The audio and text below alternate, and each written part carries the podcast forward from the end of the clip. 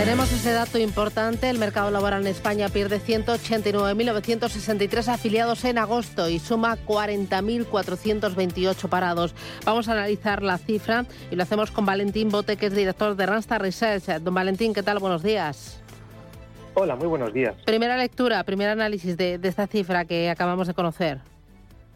Bueno, mi percepción es que no han sido unos buenos datos para un mes de agosto. La afiliación pues, ha caído en casi 190.000 personas y esto empeora el comportamiento del 2021 y también de 2020.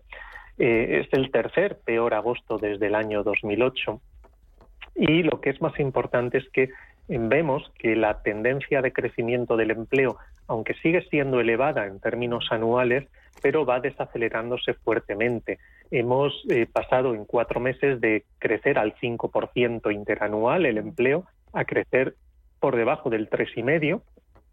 Y esto pues indica que la economía y el mercado de trabajo, aunque sigue eh, creciendo, pues eh, se está desacelerando fuertemente en previsión además de lo que esperamos para el mes de otoño, mm. los meses de otoño que van a ser más, más complicados.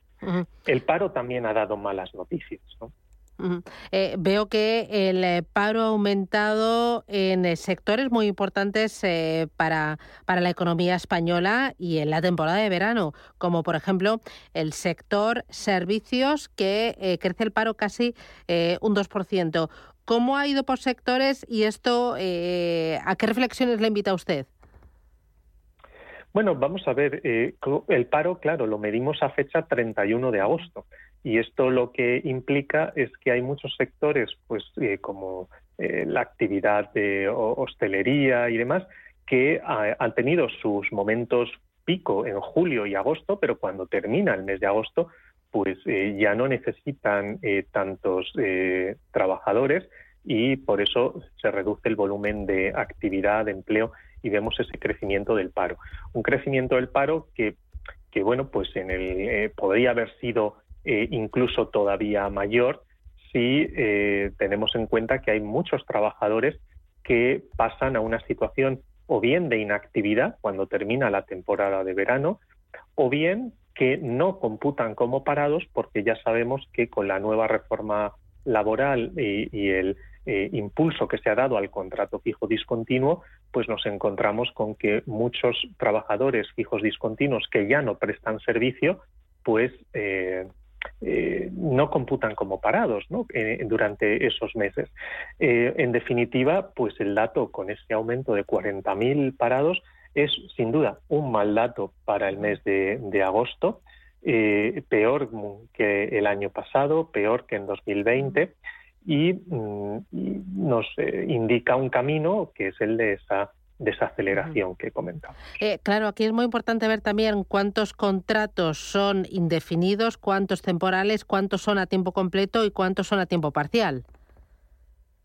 Exacto, eh, porque lo que vemos es que en materia de contratación, pues se han firmado, mm, bueno, un poquito más de medio millón de contratos indefinidos, una cifra que es importante. Es cierto que en el mes de agosto siempre se firman menos contratos y, en los meses anteriores se han firmado más contratos indefinidos, pero eso es algo típico del mes, el que se reduzca la contratación.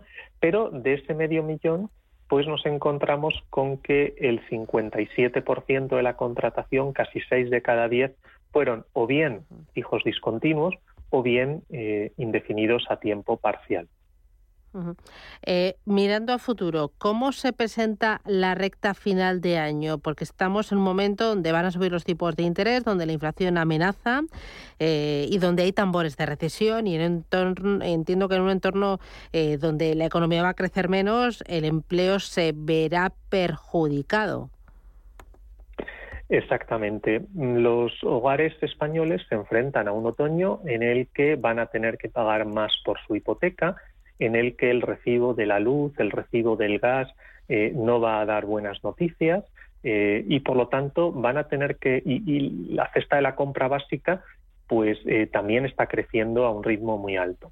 En definitiva, van a tener que destinar una parte mucho mayor de sus recursos a adquirir bienes básicos y por lo tanto van a disponer de mucho menos dinero que en años anteriores para eh, consumir otro tipo de bienes y servicios. Y esto implica que en esos sectores pues se va a vender menos y se va, por lo tanto, a necesitar menos trabajo. Así que afrontamos un otoño que estacionalmente no es el mejor momento, pues además de con una estacionalidad en contra, pues con una actividad económica que se va a desacelerar pues eh, a un ritmo notable. Mm, podríamos concluir que eh, muestra el dato de este mes de agosto junto con lo que vimos eh, de julio elementos preocupantes el mercado laboral español. A mi juicio, tanto el mes de julio como el de agosto están dando señales muy inequívocas de desaceleración y lo más importante será ver en otoño eh, si esa dónde está el suelo de esa desaceleración. Eh, ahora sobre la mesa tenemos eh, varios asuntos, entre ellos la subida del salario mínimo interprofesional. Tal y como está el mercado laboral, ¿usted cree que es el momento de subir el salario mínimo interprofesional? Mm, vamos a ver, hay que tener en cuenta que el salario mínimo interprofesional que es una medida que no responde a criterios de mercado, sino que es una decisión del gobierno, eh, ha subido en los últimos cuatro años mm, pues casi un 40%. Eh, es un, ya un incremento eh, muy sustancial y mm, desde luego no se percibe una urgencia por tener que revisar esta cifra. por supuesto que el que cobra el salario mínimo con esta inflación de doble dígito está perdiendo poder adquisitivo, pero lo está perdiendo cualquier trabajador que no cobre el salario mínimo. Eh, nos encontramos en esta situación no porque el salario no crezca, el salario mínimo no crezca, sino porque los precios están creciendo a doble dígito como consecuencia de una serie de problemas que tiene la economía española y que es ajena a eh, lo que un empresario grande, mediano o pequeño pues esté haciendo en su determinado negocio. Y luego, eh, ¿ve necesario un pacto de rentas entre patronal y sindicatos, que los salarios suban eh, lo justito para no, no fomentar una espiral inflacionista? Bueno, yo, yo creo que en ese pacto de rentas, eh, en el caso de que se plantee en serio, eh, pues debe hacerse a tres bandas. Hay que incluir a la Administración, porque lo que no tiene sentido es un pacto de rentas que involucre a trabajadores y empresarios y deje fuera a funcionarios o deje fuera a pensionistas.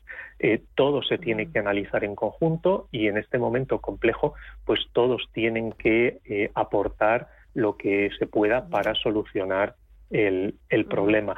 Y desde luego lo que no se puede hacer es eh, hablar de un pacto de rentas y, por otro lado, eh, azuzar a, bueno, a, sindicatos para que presionen para conseguir subidas salariales del salario mínimo. No tiene mucho sentido como discurso en general que vemos los ciudadanos de a pie en el gobierno. Muy bien. Pues don Valentín Bote, director de Randstad Research, gracias por analizar el dato más importante del día aquí en Radio Intereconomía con nosotros. Un abrazo. Hasta pronto. Un abrazo. Adiós.